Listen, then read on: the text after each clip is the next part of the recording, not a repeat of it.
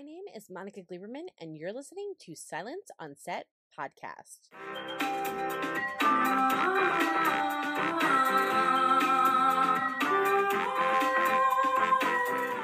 On today's podcast, we're talking to the cast of Pennyworth, which is the origin of Batman's butler, Alfred Pennyworth. The show is about a former British S A S soldier, Alfred Pennyworth, who forms a security company and goes to work with Bruce Wayne's billionaire father, Thomas, in nineteen sixties London. So to talk about what fans can expect for its upcoming third season is Jack Bannon, who plays Alfred Pennyworth, and Ben Aldridge, who plays Thomas Wayne. So I wanted to ask you, both of you, from season one, we're kind of like introed into Alfred and Thomas. We're learning about them for the first time. I think the most that we've ever have, unless you've read the comics. So what was it like for you guys settling in? And then how have they evolved to now season three? I mean, they've evolved a lot. It was, cra- you know, initially it was a daunting task, I think, to approach such well-known characters. Um, luckily, there was a lot of information in the script, and we kind of used that as our Bible and tried to block out any kind of other noise. But we're re- it's it's been a number of years now in our personal lives, and it's been, you know, thirty hours on on T V, and it's it's evolved and it's become a real comic book show now. You know, um, we it kind of started off like a sort of Victorian Dickensian sort of London thing, and it's exploded into this kind of seventies colourful, sexy kind of psychedelic um, comic book show, which is which is you know it's been it's been great to watch the evolution of it. I think. Yeah, I think I think like it, it's good to track the evolution of the characters as well, because I think what Bruno, our showrunner, was interested in doing was like looking at the D N A or the personality types that bec- that, that you know are part of or surround uh, Batman that become Bruce Wayne, obviously. So I think he's really tracked them really well. So for example, obviously Thomas in season one is working for the C I A. He's a bit of a fish out of water. He's kind of put in various morally compromising positions. He's not quite sure what's what's right and what's wrong for quite a while. And I think season two, that develops for him. He's he's given more responsibility. He's given he's got the kind of power of making choices to save lives or destroy lives. And I think that kind of really torments him. And he wants to end all of his involvement with those with that association by the end of season two. And season three sees him tr- trying to be on the straight and narrow and becoming the kind of do-gooder family man that we know him as, the philanthropist from the comics. So th- there's like a real kind of uh, evolution there from this fictional world that Bruno created pre-comics, which was, I think, like a bit of a relief for us because, you know, being cast was very exciting, but we also had the pressure of like, oh, we're playing these iconic characters. People have a, an idea of what to expect, but oh, kind of great. We're we're filling in the blanks. We're doing the history before we meet them in the comics, which in that way, Bruno had free way, free reign. I suppose he knows where he's taking us and he has to get us to a certain point, but we have the kind of creative freedom of, of like, of, of making it up essentially, or Bruno makes it up and we kind of make it up a little bit along with him. But um, yeah, it's nice. It's nice that it's got to where it's got to and that we've done a five-year time jump and the kind of show has evolved in the way it has. It's exciting. Well, let's talk really quickly about season two finale. I'm just going to run down through a couple of things that were like crazy in the finale. We find out that he's alive. We find out that Mister Pennyworth is alive for most of it. We yeah. find out that he is alive and back and is talking to his wife. For those two things, what were they like for you when you guys read it? To hear like this crazy, and then there's a time jump mm. and then you have Thomas and Martha who has a baby and it's a girl. Mm-hmm. So what was that like for you guys when you read the script? It was hilarious because we obviously, you know, it, in, a, in a perfect world, you get all the scripts before you start shooting, but we don't live in a perfect world. So we get scripts very late because Bruno doesn't do his homework. Um, and um, so we're sort of reading them as we go along, but it's great because all the crew are reading them at the same time. So we're shooting and then the new script will drop and everyone will be like, have you read it? Have you read it? And people will like scuttle off into their own corner and kind of read, and it just blew everybody's mind. I found it hilarious because James Purefoy, who plays Gully Troy, is a very suave gentleman in real life. Smooth. He's very smooth, and he signed on to this show to be this kind of suave army captain. And then suddenly they've got him in this suit with blue stuff shooting out of his hands, and he's painted blue, and it all really like went crazy. He's a smurf. But he, yeah. Yeah, but he was a great sport and um, absolutely loved it. In the end, he was like a, a you know a kid with an action man. He, he thought it was brilliant, but he couldn't sit down in the suit, and it was all very painful. It was a, so it's quite funny. But yeah, I mean, it. Re- I feel that the end of season two really upped the ante, and we kind of it just went bonkers. And season three sort of carries on from where that left off, really. Yeah, it, it did go bonkers, didn't it? I remember yeah. reading and being like, okay, we're having like a, a battle in the streets of London, and I'm obviously not in, in any of those scenes, but I went to watch them being filmed. I just thought it read it read so excitingly on the page, and you've got like.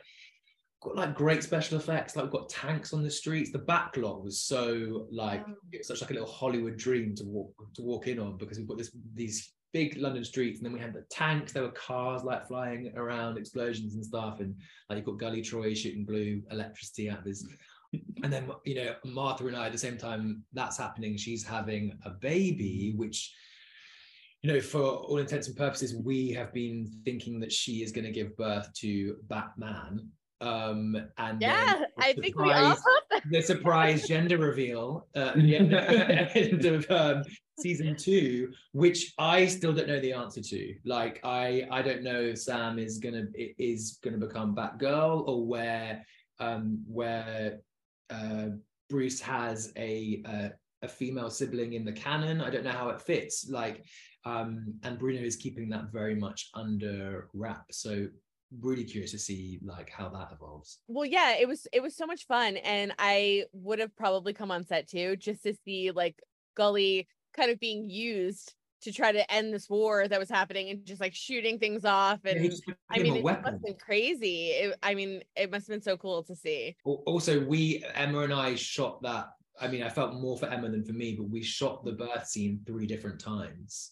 Oh wow! Because it was really tricky with COVID at the time, and sometimes we had we had this amazing animatronic baby for one that they shot it and then felt that it didn't look convincing enough, but anyway she she had to do that, which was really intense, and she's amazing in the scene, but she had to do it on like three different days. You wouldn't have wanted to have been there for that. The, the battle scene was more interesting. So if I came up, you would have been like uh Ben would have been like uh skip this, but come yeah. up with this I'm really cool like, like background. Ooh, yeah. Well, I, I know that there we can't talk too much about season three, but I want to bring up a couple things in the trailer, which, you know, so everyone saw. I don't know how much you guys can talk about it, but obviously we have a new mind control drug issue yeah. that's taking place this season. I also felt that, um, in particular, Alfred kind of swabbed out a little bit. Suit, very gadgety, kind of like full out. I feel, I feel like almost like a mini Batman, which kind of makes sense, right? Because he ends up kind of almost being like a father to him, mm. you know, down down the line. Mm. So, um, I guess I'll start with you, um, Jack, about it. What was it like for you reading it? Because I do feel like there's a shift in him a little bit. And then we have this new issue now with this mind control drug. Yeah, I think because of the five-year time jump, um, he's obviously older. The the the fashion in the seventies was amazing, so we're doing as it was in the sixties, but you know it was a whole new wardrobe for him, and um finding his feet in that sense. And yeah, the the lullaby state, the mind control drug, is um very of the time. I think, you know, psychedelics in the seventies, uh it kind of fits. And yeah, it was just so exciting to get on set. Reading it, I you know I thought it was a brilliant first episode when I read it, and then getting on set and seeing how the sets, the houses, and the kind of backlot, and the the, the you know the sets that we know and love had changed. Suddenly there was mad colors, and you know the the set design had really sort of ran with the theme as well, so it was a real different look. Yeah, and Alfred's a bit of a sex magnet this season. Oh well, yeah. yeah I, agree. I mean, well, I mean, all right, you know, Jack. I mean, obviously you're a sex magnet, but you know, Alfred really yeah. is like stepping up, because we've got to see him with a couple of people. You know, in season one, he kind of fell in love, but you see some love kind of happening in the trailer for season three. So anything that you could talk about for that? I think he's always he's always got you know stuff going on. He's got game. Yeah, I think so. And I think Sandra, you know, him and Sandra aren't together anymore, but she's this massive pop star. So I think really deep down, he's just trying to cover for that. You know, really cool. When you break up with someone and they sort of become very successful. Yeah, you want to be like cooler. To me, but you know, I imagine it hurts. And yeah, and you want to be like cooler and be like, yeah, I'm like cool. I'm like, yeah. No, I'm doing fine. I don't know. Yeah, I'm doing fine. I, I, I feel like he's kind of cooler in general anyway. Like he's a bit more what? cynical and a bit more like w- world weary. He seems like he's mm. kind of, he's got all this action shit under his belt, and he's just like, yeah, he seems mm. like very kind of a bit over it, like still doing it, like, you know, just like yeah. s- super cool. Whereas, I don't know, Thomas is still a loser.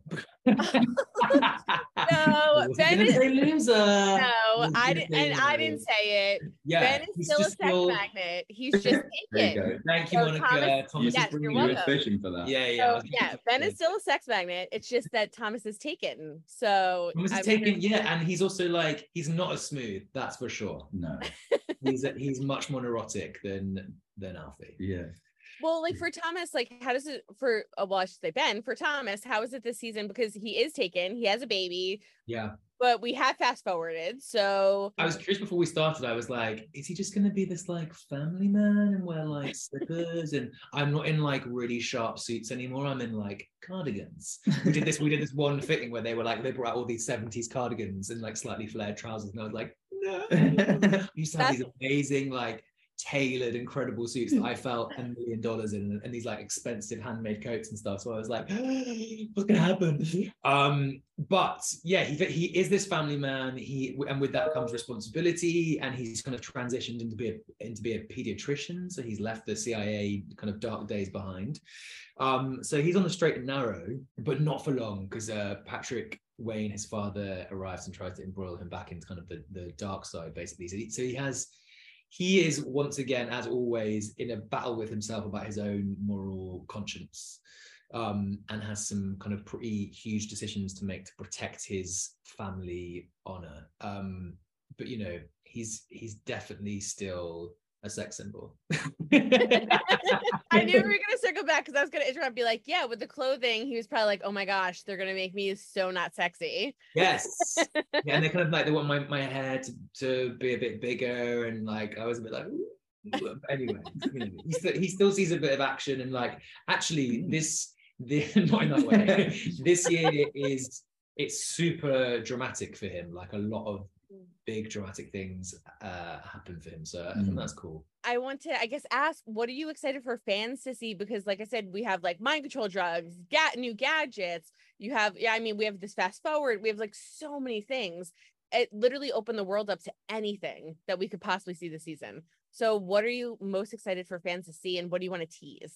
I'm most excited because we I can, I can tease this, we go to Gotham. So uh, like, I think that's a pretty exciting thing for the fans. We used the sets that were from the Batman that were on our Batlot, um, which was like really, really exciting. So some of the scenes, I've watched back the Batman recently, and some of this, some of the sets I've, I've been on, and like, you know, some pretty cool stuff happens in season three in Gotham. So yeah, I'm excited for that. Yeah, that was good.